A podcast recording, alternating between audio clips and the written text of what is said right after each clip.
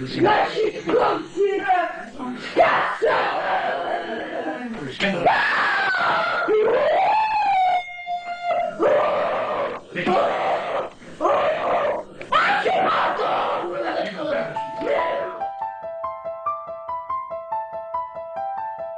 άραγε μπορείς να ασχοληθείς με ένα θέμα σαν τον εξορκισμό; Αυτό το θέμα άραγε έχει αλήθεια μέσα του; Ή αποτελεί ένα εκπληκτικά δομημένο έργο αξίζει εκατομμύριο δολαρίων; Πρόσφατα, ακούσαμε για τους εξορκισμούς στη Θεσσαλονίκη από την Εκκλησία των Εθνών, τις σκηνοθετημένες οδηγίες που έδινε ο σκηνοθέτης, ο οποίος παρίσταντο στους δαιμονισμένους και οριακά ξεκαρδιστήκαμε με τις εκοφαντικές κραυγές των πιστών. Το επεισόδιο που αφορούσε στη δράση των σατανιστών της Παλίνης σας ενθουσίασε και ακόμα και σήμερα, 8 μήνες μετά τη δημοσιοποίησή του, εξακολουθώ να λαμβάνω πολλά μηνύματα γι' αυτό. Το σημερινό επεισόδιο έχει τα πάντα. Αποδόμηση της έννοιας του εξορκισμού, ηχητικά ντοκουμέντα από εξορκισμού στην Ελλάδα της δεκαετίας του 1990, βρισχές από δαιμονισμένου στους παπάδες και πολλές συνεντεύξεις. Το εάν όλα αυτά που θα σας παρουσιάσω σήμερα είναι αληθινά ή ένα καλωστημένο θρίλερ, αυτό είναι συμπέρασμα που εσείς θα βγάλετε. Με μια πρόχειρη αναζήτηση στη Wikipedia, διαβάζουμε για τον εξορκισμό. Με τον όρο εξορκισμός εννοείται η εκδίωξη δαιμόνων ή άλλων κακών πνευματικών οντοτήτων που κατέχουν, εντός εισαγωγικών, αναλαμβάνουν τον έλεγχο, ένα πρόσωπο ή ένα χώρο. Η πρακτική, αν και αρχαία ω προς τις ρίζες της, είναι ακόμα τμήμα του συστήματος πεπιθήσεων πολλών θρησκειών. Η λέξη εξορκισμός σημαίνει οθώ κάποιον να ορκιστεί και αναφέρεται κυρίως στον εξορκιστή που εξαναγκάζει κάποιο πνεύμα να υπακούσει κάποια ανώτερη δύναμη. Ο εξορκιστής είναι συχνά κάποιος ιερέας ή άτομο πρικισμένο με ειδικές δυνάμεις χρησιμοποιεί ένα συνδυασμό μαγικών και θρησκευτικών ιεροπραξιών, ανάμεσα στις οποίες συμπεριλαμβάνεται η προσευχή, οι κινήσεις, οι εικόνες και τα φυλακτά. Η ιδέα της κατοχής από δαιμόνια και η πρακτική του εξορκισμού είναι πολύ αρχαία και διαδεδομένη και ανάγεται πιθανώς σε προϊστορικές σαμανιστικές πεπιθήσεις. Η χριστιανική καινή διαθήκη περιλαμβάνει τον εξορκισμό ανάμεσα στα θαύματα που εκτέλεσε ο Ισού. Αυτό ήταν ο πιθανός λόγος για τον οποίο η κατοχή υπήρξε εξ αρχής τμήμα του συστήματος πεπιθήσεων του χριστιανισμού και είναι σήμερα αναγνωρισμένη πρακτική του καθολικισμού και ορισμένων προτεσταντικών δογμάτων. Πρόσφατα, η πρακτική του εξορκισμού έχει χάσει την αρχική σημασία της και στις περισσότερες θρησκευτικές ομάδες και η άσκησή του έχει μειωθεί σημαντικά. Η μείωση οφείλεται κυρίως σε μια μεγαλύτερη κατανόηση της ψυχολογίας, της λειτουργίας της δομής του ανθρώπινου νου δηλαδή. Πολλές από τις περιπτώσεις που ήταν στο παρελθόν υποψήφιες για εξορκισμό ήταν απλά προϊόντα νοητικών ασθενειών. Σήμερα, ο εξορκιστής χρειάζεται τη συμβουλή ιατρών πριν προχωρήσει στην τέλεση ενός εξορκισμού. Ένας άλλος λόγος που συχνά αγνοείται για τη μείωση των περιπτώσεων του εξορκισμού είναι η αλλαγή νοοτροπίας του δυτικού κόσμου. Ο διαφωτισμός ως ευρύτερο κοινωνικό κίνημα εστίασε στον ορθολογισμό, δίνοντας βάρος στον ηλισμό, τη φυσιοκρατία, εκτοπίζοντας με αυτόν τον τρόπο την πίστη και το υπερφυσικό. Η Wikipedia έχει χρησιμοποιήσει έναν πίνακα του Γκόγια, ο οποίος ονομάζεται ο Άγιος Φραγκίσκος όταν εκτελεί εξορκισμό και είναι και το cover που βλέπετε στο Spotify. Δεν ξέρω εάν στη χώρα μας λόγω της οκνηρίας που μας διακρίνει και όλα καταφθάνουν με διαφορά 10 ετών, η έξαψη του ενδιαφέροντος των Ελλήνων για το φαινόμενο του εξορκισμού εκβιάστηκε εντός πολλών εισαγωγικών από την ταινία Ο Εξορκιστής, αλλά κάπου κοντά στο 1990 με 92 βλέπουμε ένα κολοσιαίο ενδιαφέρον προς τους δαίμονες, τους εξορκισμούς, τη λατρεία προς το Σατανά και γενικότερα το ενδιαφέρον προς τον αποκρυφισμό. Με την αποκάλυψη δε της επωνομαζόμενης συμμορίας των σατανιστών της Παλίνης, το ενδιαφέρον κορυφώθηκε, με αποτέλεσμα τα τότε πρωτοεμφανιζόμενα ιδιωτικά μέσα μαζικής ενημέρωσης να πρέπει πάρα αυτά να αναζητήσουν υλικό προ τέρψη των αλαφιασμένων για σκοτεινές ειδήσεις Ελλήνων. Έτσι λοιπόν, έπεσα πάνω σε μια εκπομπή του Γιώργου Τράγκα με τίτλο Χωρίς αναισθητικό στον τηλεοπτικό σταθμό του Sky. Το συγκεκριμένο επεισόδιο έχει τίτλο Κατά μαγεία εξορκισμοί και μπορείτε να το βρείτε στο YouTube σε 5 μέρη. Πάμε να ακούσουμε. Χαίρετε κυρίες και κύριοι. Ασφαλώς, πολλοί από εσάς έχετε δει την πολύ συζητημένη ταινία Ο Εξορκιστής αυτό που θα δείτε σήμερα στην εκπομπή μας, στο χωρίς αναισθητικό, μοιάζει πάρα πολύ με το περιεχόμενο της ταινίας. Θα μπορούσε να ισχυριστεί κανείς ότι μόνο ο τόπος και τα πρόσωπα αλλάζουν. Ένας ιερέας, παλαιοημερολογίτης, υποστηρίζει ότι παλεύει εδώ και χρόνια με τον σατανά και τον ισχυρισμό του φίλες και φίλοι ενισχύουν οι σκηνές που θα παρακολουθήσετε σήμερα στην εκπομπή μας. Και άλλες φορές έχουμε δει εξορκισμούς από ιερείς. Αυτό όμως που αποτύπωσε η κάμερα της εκπομπής μας στο ναό της Αγίας Παρασκευής, στην πλάκα, στην καρδιά της Αθήνας είναι πέρα από τη λογική, είναι πέρα από τις ερμηνείες που δίνουν γνωστοί ψυχίατροι και ψυχολόγοι. Οι σκηνές που θα παρακολουθήσετε είναι πολύ σκληρές Και όσοι έχετε προβλήματα με την καρδιά σας, καλύτερα να απομακρυνθείτε από την τηλεόραση. Το ίδιο ισχύει και για τα παιδιά. Πριν περάσουμε λοιπόν στις σκηνές που είναι εφάμιλες με το αριστούργημα Ο Εξορκιστής, όπου αλλάζουν μόνο τα πρόσωπα και ο τόπος, να σας ενημερώσω πως ο ήχος είναι κακής ποιότητας, οπότε και σας συμβουλεύω να χαμηλώσετε την ένταση για τα επόμενα δευτερόλεπτα. Μην αγνοήσετε αυτή την προειδοποίηση, καθώς οι πιστοί κατά τη διάρκεια της τελετής ουρλιάζουν ακατάπαυστα, βρίζουν χιδέα και πραγματικά στα δικά μου ταπεινά μάτια μιμούνται άριστα την ταινία Ο Εξορκιστής. Το ρεπορτάζ είναι του Χρήστο Κούτσι, στην κάμερα είναι ο Αλέξης Μπάρτζος και στον ήχο ο Γιώργος Στάθης. Άλλη μαγεία. Δεν έχουν δει. Έχουν δει. Αν έχουν δει τα στέφανα τους. Κακούκια. Παντός. Συνεργείς από κακούκια. Από κακούκια φωνή με το πατήματα. Ίσο την μαγική θέλει. Μπορεί να μην την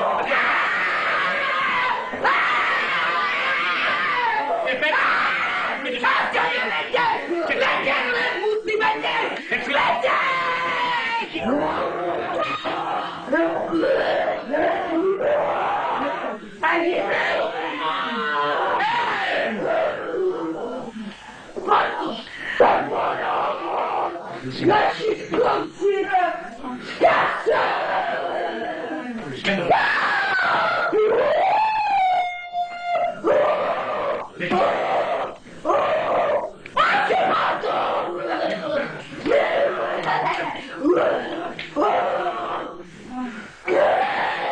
Καλά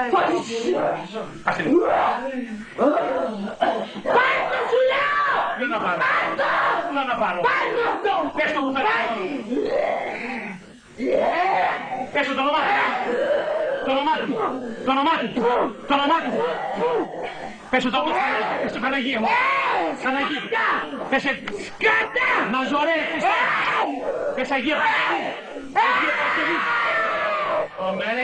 Αγία. Ό,τι θες κάνει. Ό,τι θες είναι. Πες ό,τι θες για μένα. Σε λίγο θα σε περιποιηθεί ο Δεσπότης Χριστός.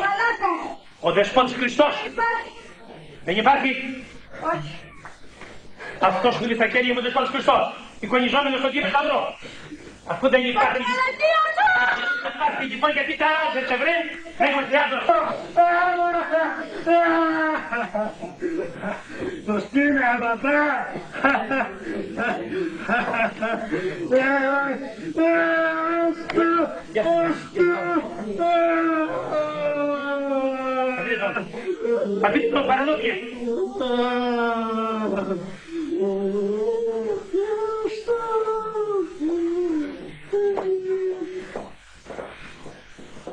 Σκάσε, με έχεις κάψει ρε πούστη, θα σε σκοτώσω. Κι άλλα πολλά τέτοια ακούγονται τις στιγμές που ο παπάς ακουμπάει το σταυρό πάνω στο κεφάλι ή στο στομάχι των πιστών. Εδώ ο ίδιος ο παπάς απαντάει στο τι είναι εξορκιστές.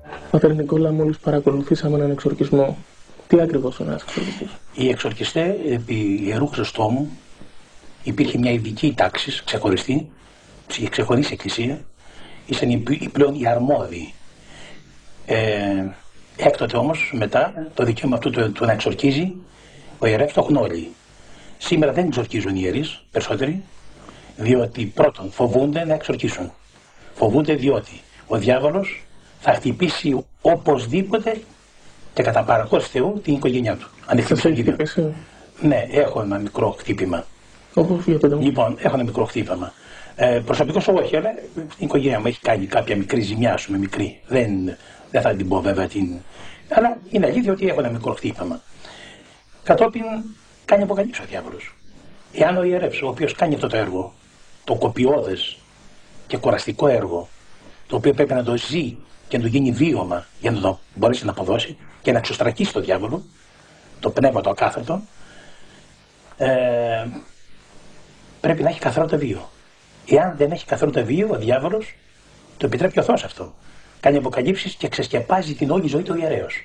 Οπότε δεν τον συμφέρει, αν είναι λεκιασμένος και λεωρωμένος, να κάνει αυτό το έργο. Πόσοι εξορκιστές υπάρχουν στην Ελλάδα, Εγώ ξεκίνησα μόνος. Και παραδόξως βλέπω ότι φύτρωσα Πριν πόσα χρόνια. Εδώ και 35 χρόνια κάνω αυτό το έργο. Αόκνο, χωρίς να σταματήσω καθόλου. Το αγαπώ το έργο αυτό. Δεν αποβλέπω σε χρήματα, διότι είμαι άμυστος και ανασφάλιστος. Ήμουνα με τον νέο Μεροβιο πρώτα, 15 συνεχή χρόνια και διαλόγου καθαρός πίστεως προσαχώρησα στο Πάτριο Μεροδόγιο, στην Εκκλησία των Πατέρων. Θα υπάρχουν δεκάδες άνθρωποι οι οποίοι έρχονται εδώ πέρα και συζητάνε Εδώ τα μάτια δεκάδες τους. χιλιάδες. Ποιοι είναι όμως οι δαιμονισμένοι και ποιοι ποιοι είναι Οι δαιμονισμένοι είναι αυτοί οι οποίοι βρίσκονται υπό την επίρρεια του Σατανά. Πώς το καταλαβαίνετε αυτό; Αυτό με την αντίδραση, αντιδρά. Ο διάβολος να υπάρχει μέσα, που το επιτρέπει αυτός αυτό και εισέρχεται ο σατανάς μέσα όταν δεν είμαι εκείνη που πρέπει ενάντια του Θεού. Αν δεν υπάρχει καθρόντες βίο, υπάρχει ακολασία, υπάρχει βρωμιά, υπάρχει ανηθικότηση, υπάρχει βίος ε, έκλητος, τότε ο, ο Θεός επιτρέπει και μπαίνει μέσα. Υπάρχει και το άλλο, η άλλη πλευρά της μαγείας, όπου υπάρχουν οι μάγοι, γιατί ο διάβολος, στους κρατέσουμε, είναι αντιπολίτευση λιγομή. Ο διάβολος σημαίνει διαβάλλω τον άνθρωπο. Έχει, η νόησή του είναι ευρεία. Γνωρίζει παρελθόν, γνωρίζει παρόν και αμυδρό στο μέλλον από κοινών αφορμών και αρχών που του δίδει ο άνθρωπος. Ο διάβολος είναι πολύ αδύναμος. Δυναμώνει από τις αδυναμίες του ανθρώπου. Όταν αδυνατεί ο άνθρωπος και δεν ζει κατά Θεόν, οπλίζει ο διάβολο και με τα δικά μας τα ίδια όπλα μας πολεμάει. Τον φοβάστε την ώρα που τον αντιμετωπίζετε; Ποτέ. Φοβάμαι του ανθρώπους. Το διάβολο όχι. Όπως παρακολουθήσατε, είδατε, ας πούμε, ότι το πνεύμα άρχισε να εκφράζεται άσχημα, με φράσεις άσχημες, με βρώμιες λέξεις, να στρέφεται εναντίον μου, εναντίον, εναντίον ακόμη και των Αγίων Προσώπων, εναντίον της Παναγίας του Χριστού, γιατί η Εκκλησία για αυτούς είναι το κόκκινο πανί. Αυτοί οι άνθρωποι είναι νορμάλοι στην κανονική τους ζωή. Μόνο την ώρα του εξορκισμού. Μόλις συνέρθουν, δεν θυμούνται τίποτα α, και επανέρχονται πάλι στην πρωτεύουσα κατάσταση. Υπάρχουν Μόλις πνεύματα. έρχεται σε επαφή ο Πάσχων, τότε αρχίζει λοιπόν να αλλάζει. Ο άνθρωπος είναι εκτός εαυτού του, είναι χαμάλωτο πλέον και αδέσμιο του Σατανά. Ομοίως, σε ένα άλλο βίντεο, το οποίο βρήκα πάλι στο YouTube, γίνεται λόγος για μια κυρία ονόματι Μαρία, η οποία φέρεται να δαιμονίστηκε επειδή ο πατέρας της της είπε Άι στο διάολο όταν ήταν τριών ετών. Δεν γνωρίζω την προέλευση του βίντεο, ούτε του κυρίου που μιλάει στην αρχή. Το βρήκα όμως αναρτημένο στο κανάλι Ερυθρέο στο YouTube, όπου βρήκα και το κομμάτι της εκπομπής του Γιώργου Τράγκα. Έχουμε τη μαρτυρία μιας κοπέλας που ακούει στο όνομα Μαρία η οποία, την οποία μάλλον γνωρίζει η μισή Ελλάδα γιατί γυρίζει από εκκλησία σε εκκλησία. Μέσα της κατοικεί ο ίδιος ο σατανάς.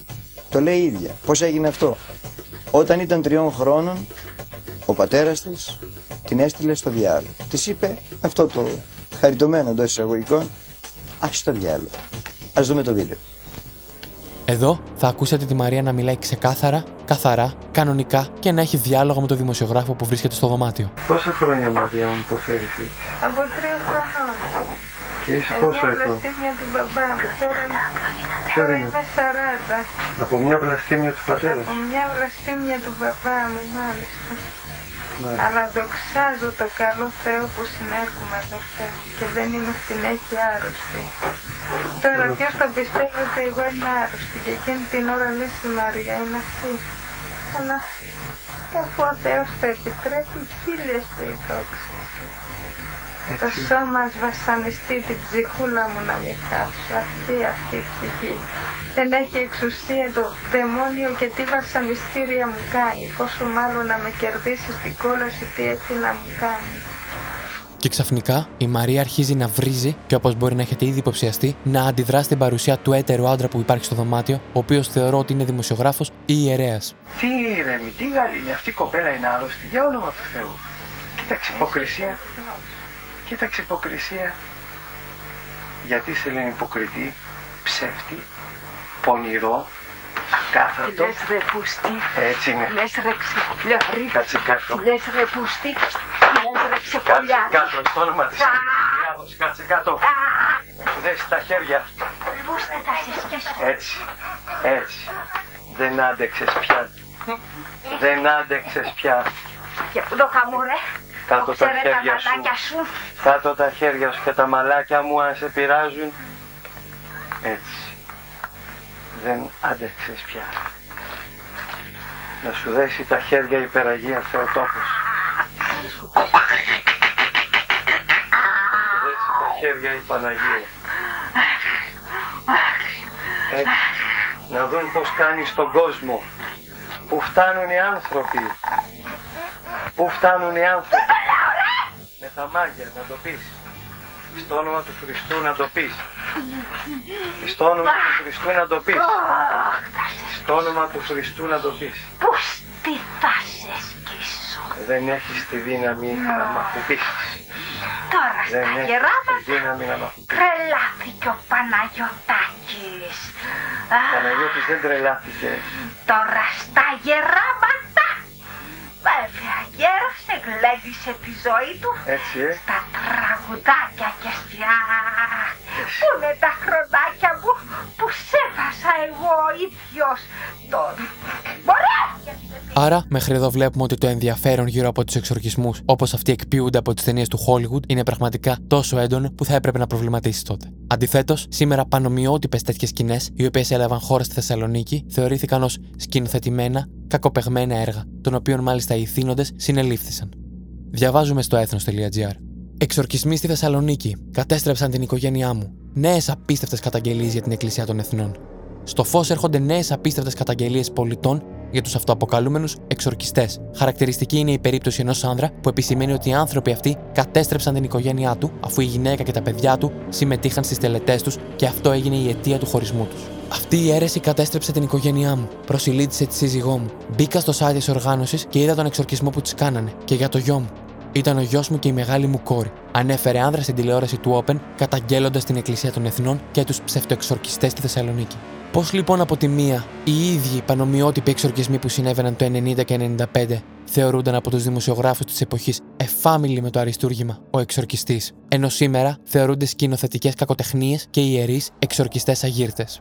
Μίλησα σήμερα με τον σεβασμιότατο Μητροπολίτη Νιγηρίας Αλέξανδρο, ο οποίος μου μίλησε για την Εκκλησία των Εθνών, η οποία ξεκίνησε από την ίδια την Ιγυρία. Τον καλησπερίζω και του ζητάω να απευθύνει ένα σύντομο χαιρετισμό και να μας συστηθεί. Χαιρετίζω όλους από την Νιγηρία, από το Λάγκος, ε, τη μεγαλύτερη πόλη, το οικονομικό κέντρο της ε, περιοχής, ε, που είναι και η έδρα της Μητρόπολης Νιγηρίας, Μπενίν, Τόγκο και Νίγηρα. Ε, ονομάζομαι Αλέξανδρος,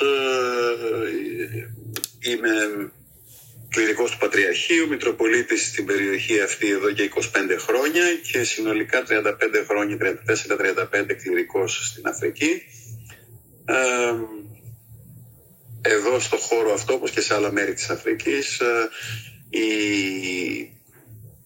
οι υποχρεώσεις μας, τα καθήκοντα αν θέλετε, η δουλειά δεν τελειώνει στα καθαρά θρησκευτικό, όπως τα θεωρούν πολλοί καθήκοντα, θρησκευτικά καθήκοντα, αλλά μάλλον ε, στην εμφάνιση, στην, ε, στο ξεδίπλωμά τους μέσα στην καθημερινότητα της ζωής των ανθρώπων. Επομένως, αναμειγνυόμαστε σε όλα τα δρόμενα του τόπου και επηρεαζόμαστε από τα δρόμενα του τόπου και προσπαθούμε στον ελάχιστο βαθμό που μπορούμε βέβαια σε μια τέτοια περιοχή να επηρεάσουμε και εμείς μέσα από τις γνώμες των ανθρώπων ίσως στο μέλλον τα δρόμενα αυτού του τόπου. Σαφώς, του ζητάω και το σχόλιο για την υπερβολή των σατανισμένων στη Θεσσαλονίκη κατά τη διάρκεια των θεατρικών, αν μη τι άλλο, εξορκισμών. Ναι, η Εκκλησία των Εθνών δημιουργήθηκε στην Ιγυρία από κάποιον προφήτη Τζόσουα, ε, ο οποίος ε, ήταν Ιγυριός, πέθανε πριν δύο-τρία χρόνια νομίζω και σε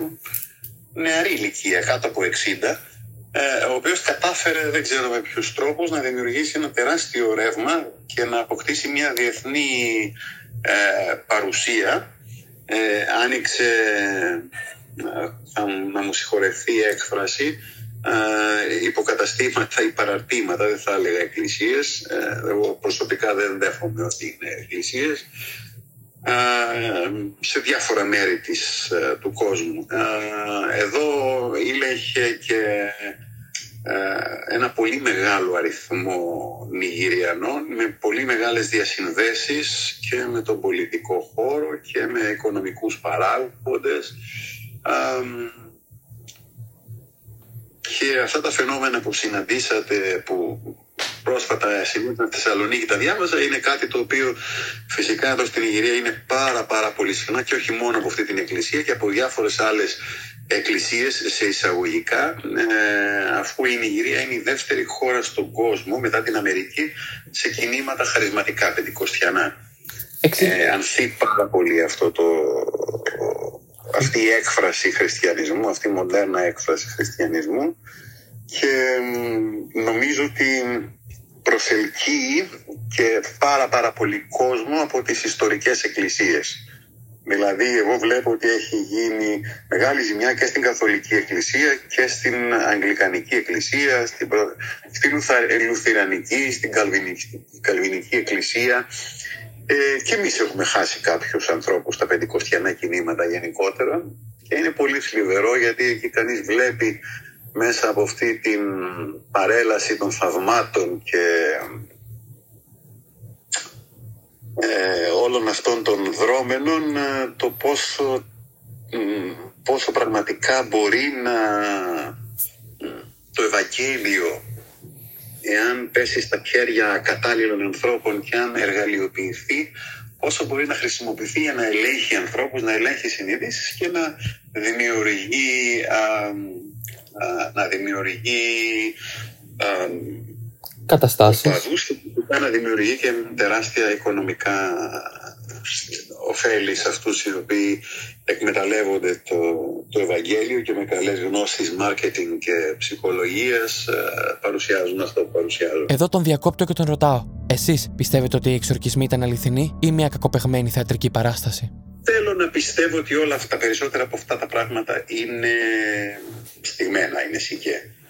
Ε, επιπλέον θα πρέπει να πω κάτι το οποίο ίσως πολλοί από τους ακροατές σας και πολλοί άνθρωποι έτσι, στο χώρο τον ευρωπαϊκό, τον μη αφρικανικό ή τον μη λατινοαμερικάνικο δεν μπορούν να το καταλάβουν, να το δεχθούν, αλλά θα σας πω ότι όλοι αυτοί οι, οι λεγόμενοι πάστορες, επίσκοποι, ξέρω και εγώ και όποτε άλλο τίτλο δίνουν στον εαυτό τους, ε, αναζητούν και χρησιμοποιούν ε, δυνάμεις ε, αν θέλετε, υπερφυσικές και άγνωστης ή επικίνδυνης προέλευσης. Ε, εγώ θα σας θυμίσω ότι στην ε, Αφρική ανθεί μαγεία. Σαφώς. Το ίδιο συμβαίνει και στην Λατινική Αμερική. Ε, πάρα πολλοί από αυτούς ε, εξασκούνται πνευματικά σε εισαγωγικά για πολύ μεγάλο διάστημα στις Ινδίες, σε διάφορους γκουρού κτλ νομίζω ότι αποκτούν κάποιες τεχνικές να αυθυποβάλλουν ανθρώπους, να επηρεάζουν την ε, σκέψη τους και τα λοιπά. Και μετά ε, φαντάζομαι ότι αναλογικά, ε, όχι φαντάζομαι, είμαι βέβαιος ότι έτσι λειτουργούν και τα πράγματα στην, ε, και στην Ελλάδα, σε οποιοδήποτε άλλο μέρος του κόσμου οι συγκεκριμένοι ή άλλοι παρόμοιοι δραστηριοποιούνται. Ε, είναι όμως μεγάλο κεφάλαιο αυτό να το συζητήσουμε, διότι προσφέρουν έναν πολύ εύκολο χριστιανισμό, ξέρετε, χωρίς κανένα, καμιά προσπάθεια, χωρίς ε, κανέναν αυτοέλεγχο, χωρίς απολύτως τίποτα. Ε, το να δηλώσεις ότι πιστεύεις στο Χριστό σε έχεις σώσει ήδη, επομένως ελεύθερος να κάνεις ό,τι θέλεις και να σε, να σε στηρίξει ο Κύριος όπως στήριξε αυτούς τους ε, λεγόμενους πάστορες και τους βοήθησε να, είναι, να έχουν καλή υγεία και πάρα πολλά χρήματα πρέπει και εσύ να δώσεις τον εαυτό σου και επομένως να προσφέρεις και εσύ στην εκκλησία ή σε αυτό το ίδρυμα, σε αυτόν τον οργανισμό και έτσι συγκεντρώνουν τεράστια, τεράστια κεφάλαια. Ε, αλλά ακουμπάνε εδώ είναι όμως το θέμα, ακουμπάνε σε δύο μεγάλες ε, ανάγκες ανθρώπινες νομίζω. Ε, η πρώτη είναι η ανάγκη για ένα καλύτερο τρόπο ζωής. Για χρήματα, για μια κάποια άνεση και ας γυρίσουμε ε, λίγο το κεφάλι μας, τα μάτια μας δεξιά και αριστερά, είτε στην Ελλάδα είτε αλλού, σε άλλα μέρη περισσότερο, να δούμε τα μεγάλα ποσοστά ανέχειας και φτώχειας των ανθρώπων. Και το δεύτερο είναι ότι πάρα πολλοί δεν μπορούν να, να ε, ε, έρθουν σε ε, πώς να το πω να συνειδητοποιήσουν το, το γεγονός ότι υπάρχει φθαρτότητα, υπάρχει θνητότητα, ότι ένας οργανισμός φθήνει, ασθενεί, υποφέρει πεθαίνει. Εδώ μου κάνει ένα πάρα πολύ ωραίο σχόλιο για την προσωπική μας ευθύνη απέναντι σε τέτοιου είδους γεγονότα. Ειλικρινά δεν ξέρω αν είναι. Αλλά ότι υπάρχει μια ιστερία μεγάλη. Ε, έχει καλλιεργηθεί μια ιστερία. Αυτό είμαι βέβαιος γι' αυτό παντού. Ε, μια ιστερία ανάμεσα στους, θεω, στους ε, αποκαλούμενους χριστιανούς να αναφέρονται περισσότερο στο δαίμονα παρά στο πότε αναφέρονται στο Χριστό.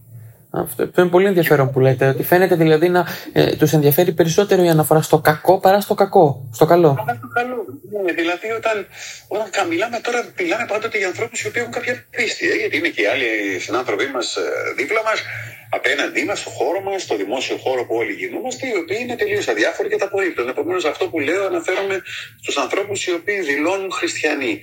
Γιατί μπορείς να δηλώνεις χριστιανός και να μην έχεις ελπίδα ή να έχεις ε, και να ζεις μέσα από ένα φόβο που πιθανά κάποιοι να σου περνάνε για διάφορους λόγους.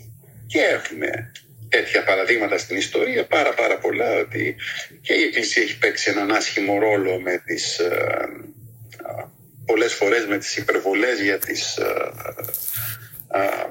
να καλλιεργήσει φοβίες και, να, και απορρίψεις τους ανθρώπους. Αλλά αυτό δεν είναι το γνήσιο Ευαγγέλιο της αλήθειας, της χαράς, της ε, απελευθέρωσης από διάφορα δεσμά, μια άλλης θεώρη, μιας άλλης θεώρησης του ε, το τι σημαίνει ζωή. Τέλος, κλείνει τονίζοντας. Θα ήθελα να, να απευθυνθώ, αν μπορώ να πω, παρόλο ότι πρόκειται για ε, διαφορετικό εκκλησιαστικό χώρο, ε, διαφορετική εκκλησιαστική δικαιοσύνη και δεν νομιμοποιούμε. Θα ήθελα να πω σε όλους τους φίλους και τις φίλες οι οποίοι προβληματίζονται πιθανά και χαϊδεύονται τα αυτιά τους από τέτοιες ε, καταστάσεις. Ε, να, να είναι λίγο πιο προσεκτικοί, να εμβαθύνουν λίγο περισσότερο σε κάποια πράγματα, ε, να έχουμε λίγο περισσότερη πίστη, να μπορέσουμε να διακρίνουμε τέτοιου είδους φαινόμενα και, και στην Ορθόδοξη Εκκλησία, γιατί τα έχουμε και αυτά. Να μην κρυφτούμε ναι, έχουμε παρόμοιες καταστάσεις και μέσα στην Ορθόδοξη Εκκλησία να είμαστε πολύ προσεκτικοί και πολύ επιφυλακτικοί με όλη αυτή τη φιλολογία των γερόντων, των πνευματικών γκουρού κτλ. Ε, να ασχοληθούμε λίγο περισσότερο με το Ευαγγέλιο και την πραγματική του ερμηνεία, να πάψουμε να φοβόμαστε, να έχουμε ελπίδα, να θυμηθούμε ότι ο Χριστός και η Ανάσταση σημαίνει χαρά, σημαίνει βεβαιότητα για άλλες καταστάσεις, ότι μέσα από το φως ας πούμε και του Ευαγγελίου αλλά και της Ανάστασης κυρίως και του Χριστού πολλά τα, πράγματα, τα πράγματα παίρνουν ένα διαφορετικό νόημα ε, και, και νομίζω ότι σιγά σιγά και κυρίως να μην, μην παραδιδόμαστε, μην παραδιδόμαστε σε, ε, μην αφήνουμε τους εαυτούς μας να γίνονται αντικείμενα εκμετάλλευσης από τον οποιοδήποτε. Είτε λέγεται Εκκλησία των Εθνών, είτε λέγεται Πατήρ Τάδε, είτε λέγεται Επίσκοπο Τάδε, είτε οτιδήποτε. Όχι.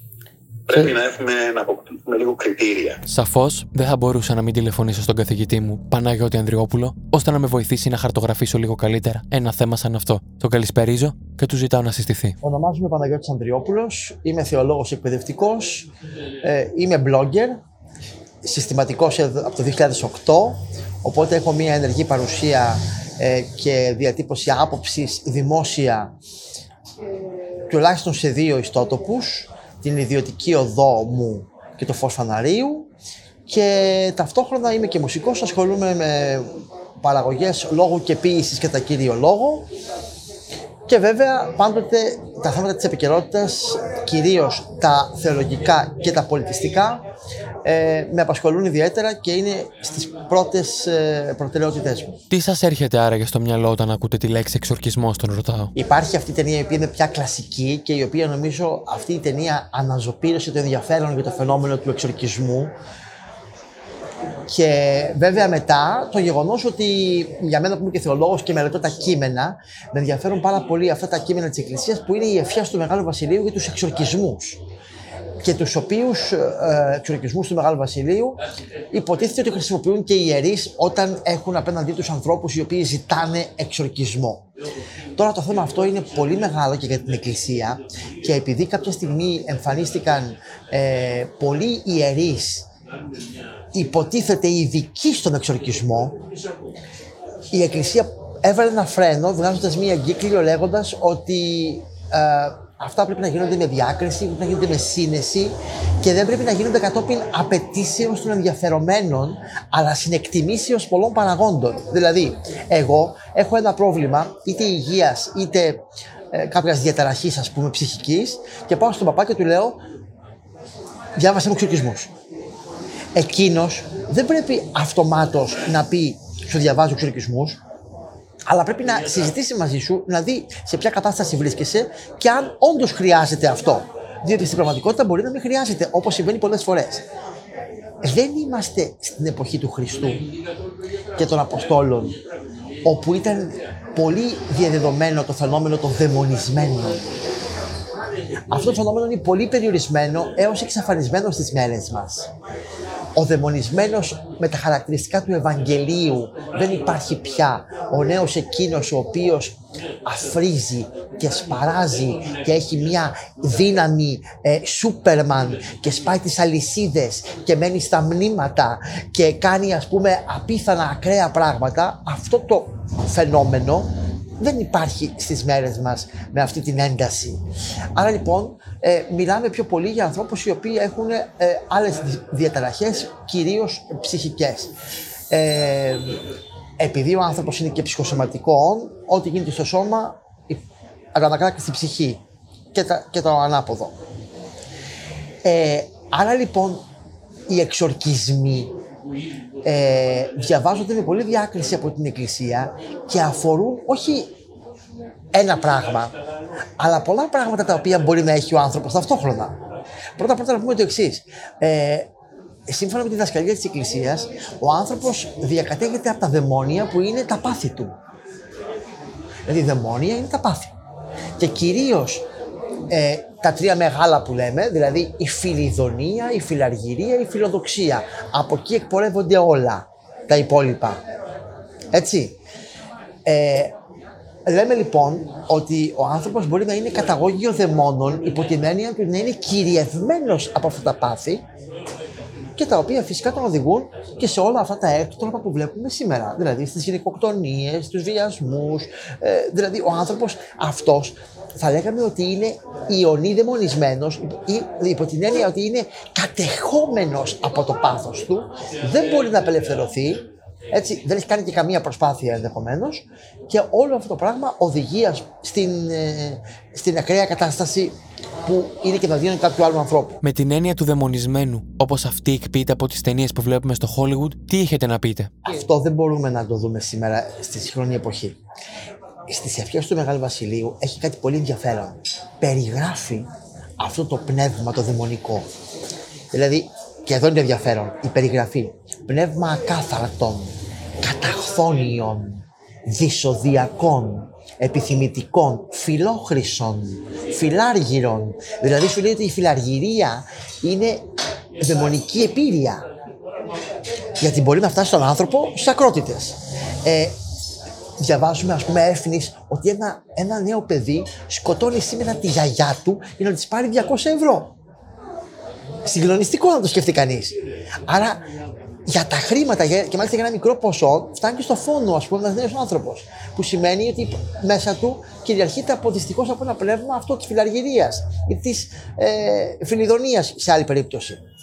Λοιπόν, λέει εδώ, αυτό είναι το ενδιαφέρον, σκοτεινών, άμορφων, ανεδές η ανέδεια με έναν τρόπο πολύ ιδιαίτερο.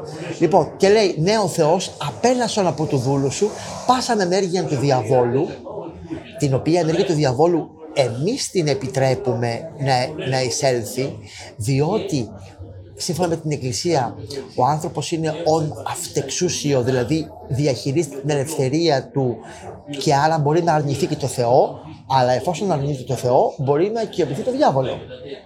Έτσι. Άρα λοιπόν, πάσα ενέργεια του διαβόλου, πάσα μαγείαν, ειδωλολατρίαν, αστρομαντίαν, αστρολογίαν, νεκρομαντίαν, αρνεοσκοπίαν, ειδιπάθιαν, φιλαργυρίαν, μέθην, πορνίαν, μοιχίαν. Τα περιγράφει όλα.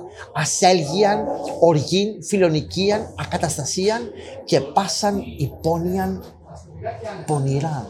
Άρα τον διακόπτω και τονίζω πως με βάση την ευχή του εξορκισμού του Μεγάλου Βασιλείου, όλοι οι άνθρωποι αυτή τη στιγμή κατέχονται από δαίμονες και μου απαντάει. Αυτές οι ευχές είναι οι ευχές των εξορκισμών του Μεγάλου Βασιλείου αντιλαμβανόμαστε ότι πρόκειται για ένα πλέγμα. Δεν είναι ένα πράγμα ή δύο ε, ονομαστικά δαιμόνια που είναι μέσα σου, ας πούμε. Εάν ακούσει κανείς ε, εκ των υστέρων ε, αυτούς που διαπράττουν εγκλήματα, λέει δεν κατάλαβα πώς το έκανα.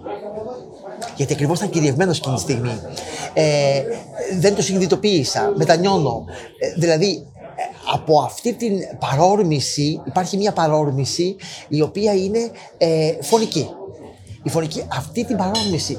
Ε, λοιπόν, φίλε μου Μενέλα, ξέρεις τι λέω. Λέω ότι ο άνθρωπος ίσως πρέπει να ζει για να αντιθασεύσει αυτό το κλικ που μπορεί να γίνει στη ζωή του κάποια στιγμή. Δηλαδή που μπορεί να τον αφήσει στα άκρα. Και πρέπει να είναι έτοιμος για να μην φτάσει στα άκρα εκείνη τη στιγμή. Να μην είναι κυριευμένος από το, από το όποιο πονηρό πνεύμα και ακάθαρτο κτλ. Και, και οθηθεί, ας πούμε, σε καταστάσεις ε, μετά δεν μπορεί να μαζέψει με τίποτα. Σαφώς κάνουμε και μια μικρή αναφορά για τις σκηνές που μας έχει πυροδοτήσει στο Hollywood. Όπως να κατεβαίνουν με ανάποδα τραπεζάκια τις σκάλες τον εξορκιστή, να γυρνάει το κεφάλι 360 μοίρες και άλλες τέτοιες. Υπάρχουν τέτοιε περιγραφές στο Ευαγγέλιο για δαιμονισμένους, αλλά όχι βέβαια τέτοιου κινηματογραφικού τύπου εξάρσεις. Ε, Όμως, τι γίνεται; Έχει πολύ μεγάλη σημασία αυτό που και ο λαός παλιά έλεγε. Ε, Πολλές φορές ένας δαιμονισμένος, ένας άνθρωπος σε μια κατάσταση ε, κρίσης και έξαρσης, ήταν διότι τον είχε κάποιος καταραστεί. Δηλαδή, ήταν θύμα μιας κατάρας κάποιου άλλου. Γι' αυτό λέμε ότι δεν καταριόμαστε τον άλλον άνθρωπο. Και επίσης, ε, όταν λέμε Άι στο διάολο, τι κάνεις, στέλνεις τον άλλον στο διάβολο; Αυτό, εάν το πει κανείς με τη δύναμη της ψυχής του, μπορεί και ε, η δύναμη ας πούμε του διαβόλου να επενεργήσει στον άλλον άνθρωπο. Βεβαίως, να είναι επιρρεπής. Διότι, πώς λέμε, είσαι ανοιχτός στο καλό, είσαι ανοιχτός και στο κακό. Έτσι. Αν λοιπόν είσαι ανοιχτός στο κακό, τότε μια τέτοια ενέργεια μπορεί να ε, μορφοποιηθεί και να σωματοποιηθεί μέσα σου. Άρα το ίδιο το Ευαγγέλιο μιλάει για το διάβολο. Και με ποιον τρόπο ο κύριος Ανδριόπουλος αξιολογεί τις ταινίες του Hollywood; Ε, συγγνώμη, να πούμε το εξής. Η φράση που λέει Μπήκε ο διάβολος μέσα σου, το έχουμε ακούσει έτσι. Μπήκε ο διάβολος μέσα του. Είναι μια φράση η οποία προέρχεται από το Ευαγγέλιο και την οποία τη λέει ο Ευαγγελιστής για τον Ιούδα. Τι λέει για τον Ιούδα, είναι πολύ ενδιαφέρον. Τον προδότη δηλαδή. Λέει ότι εισήλθε ο Σατανάς εις Ιούδαν τον Ισκαριώτη. Να... Μπήκε ο διάολο μέσα του. Ακριβώς αυτό λέει. Εισήλθε ο Σατανάς. Στο συγκεκριμένο σημείο για να δικαιολογήσει που πούλησε το Χριστό ή που αυτοκτόνησε. Όλα μαζί, όλα μαζί, όλα μαζί. Ε, αλλά κυρίως η προδοσία του διδασκάλου. Αυτό δεν αναιρεί τη δική του ευθύνη ότι μπήκε ο διάβολος μέσα του. Εκείνος ε, έδωσε χώρο ε, στο διάβολο. Πέρα από τα υπόλοιπα, πέρα από το αν πιστεύει ή δεν πιστεύει κανείς, είναι ένα κοινωνικό φαινόμενο το οποίο αγκαλιάζει όλες τις πτυχές της ζωής του ανθρώπου, είτε ε, το καταλαβαίνει κανείς, είτε το καταλαβαίνει λιγότερο. Εδώ τον ρωτάω εάν έχει ακούσει ή αν έχει γνωρίσει κάποιο δαιμονισμένο. Έχει έρθει σε επαφή με κάποιο περιστατικό άραγε; Βεβαίως. Είναι πολύ ωραία ερώτησή σου. Είχαμε μία περίπτωση γυναίκας στην Πάτρα που ήμουν μικρός που τη λέγανε η Μαρία η δαιμονισμένη. Ήταν μία ε, γυναίκα η οποία ζούσε σαν καλόγρια, ντυμένη πάντα με μαύρα και μαντίλι, αλλά δεν ήταν καλόγρια, ζούσε στον κόσμο. Ε, και ε, ε, τι γινόταν στην περίπτωσή της, πού φαίνονταν ο δαιμονισμός της, εδώ είναι το ενδιαφέρον, μόνο μέσα στη θεία λειτουργία. Δηλαδή, την ώρα που ο ιερέας έβγαζε τα Άγια, αυτή άρχισε να χτυπιέται και να λέει με κες, με κες και με ταράζεις, φύγε από μπροστά μου και ή μπορούσε να πει, λέει, μερικά πράγματα για κάποιους ανθρώπους που ήταν γύρω και να τους αποκαλύψει. Γιατί υπάρχει αυτή η πλευρά. Ο δαιμονισμένος λέγεται ότι έχει ένα, μια έκτακτη κατάσταση που μπορεί να αποκαλύψει στο διπλανό του τις αμαρτίες του. Για... Του άλλου, αυτή η περίπτωση της μέρας της δαιμονισμένης υπήρχε την εποχή εκείνη ε, πραγματικά υπήρχαν, είχαν εκδηλωθεί κάποια τέτοια φαινόμενα. Δεν μπορώ να πω με βεβαιότητα τι ακριβώς συνέβαινε. Υπήρχε όμως μια εξήγηση, αυτή. Η εξήγηση τι, ότι το δαιμόνιο φρύτη μπροστά στον Χριστό. Όχι γενικώ και αορίστος. Δηλαδή ότι ο δαίμονας, επειδή είναι ο κακός, ας πούμε, ο μόνος που μπορεί να τον νικήσει είναι ο Χριστός Άρα μόνο μπροστά του εκδηλώνεται. Και μετά αυτό το πράγμα, μετά από έτσι, καταλάγιαζε και έπεσε, έπεσε νεκρή, σαν ανέστητη. Να πούμε ότι στο Ευαγγέλιο, στην περιγραφή του δαιμονισμένου νέου, ο πατέρας λέει στον Χριστό ότι Κύριε, πήγα το γιο μου στους μαθητές σου και αυτοί δεν μπόρεσαν να βγάλουν το δαιμόνιο. Γιατί δεν ήταν ο Χριστός; Όχι, για, για, ε, δεν μπόρεσα να βγάλω το δαιμόνιο. Και μετά είμαι αυτό που λέει, γιατί κύριε εμείς δεν μπορέσαμε να το κάνουμε αυτό; Εκείνος το έβγαλε ο Χριστός, έτσι.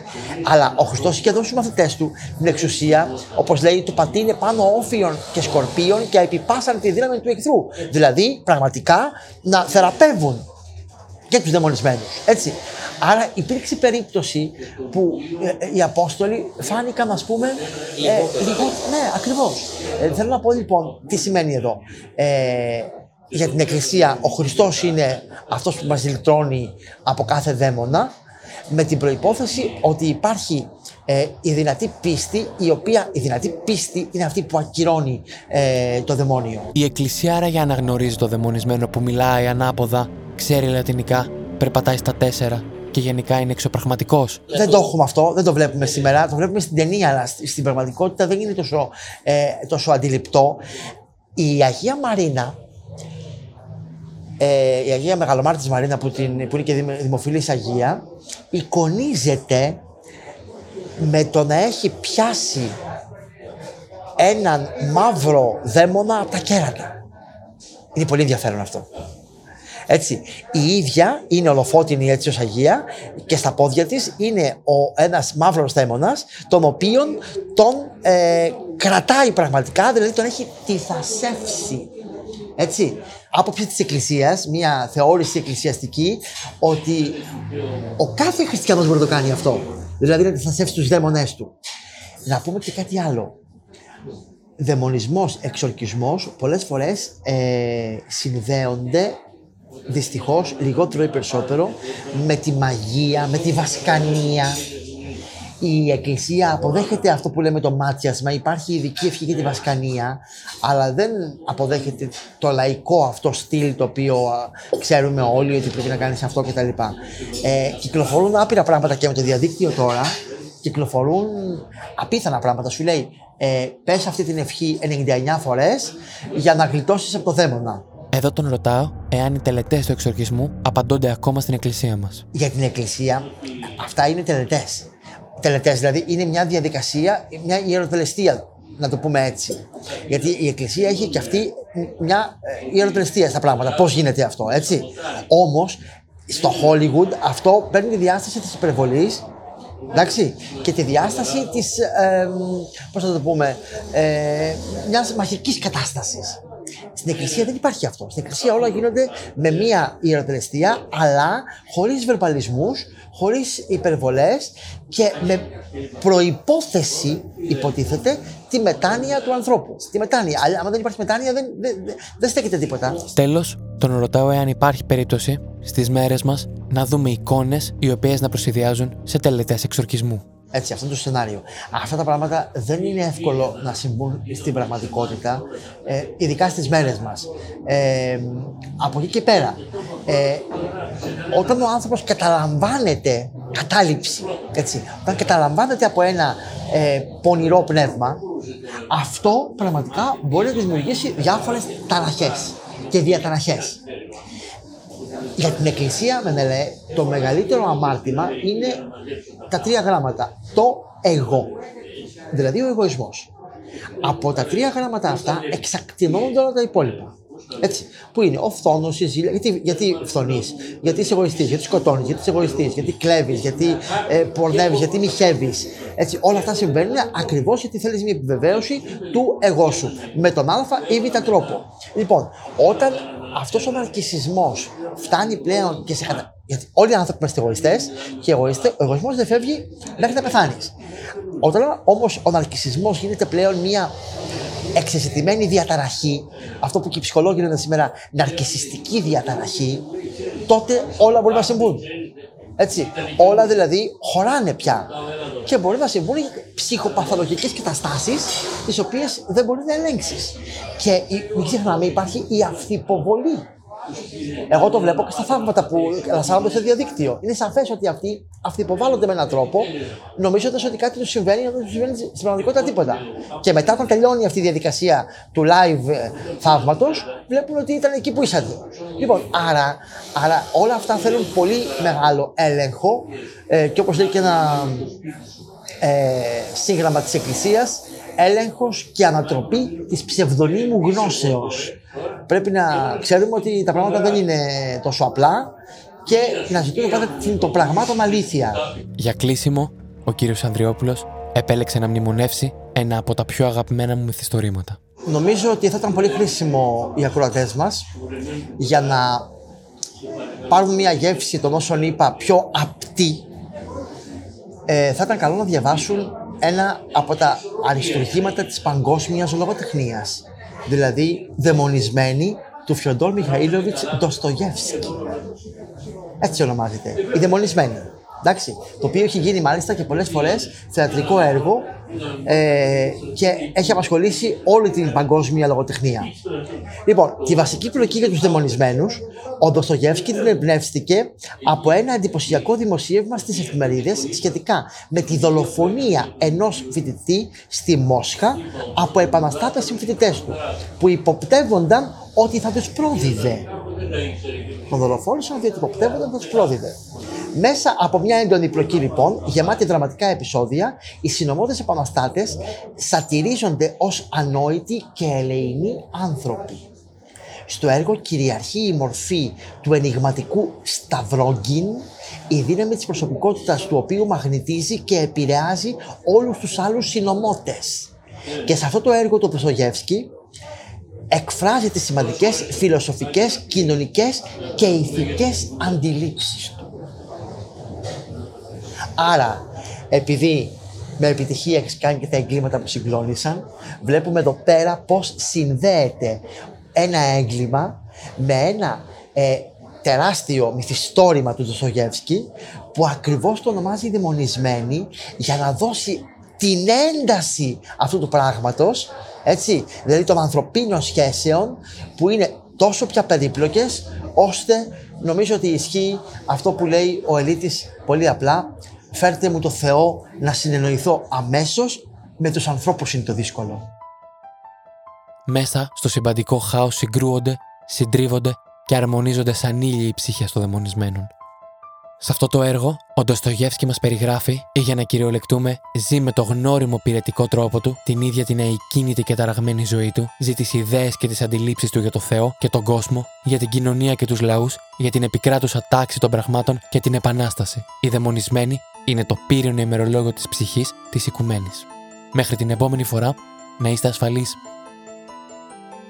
Εκτέλεση παραγωγής Grey Studios Athens.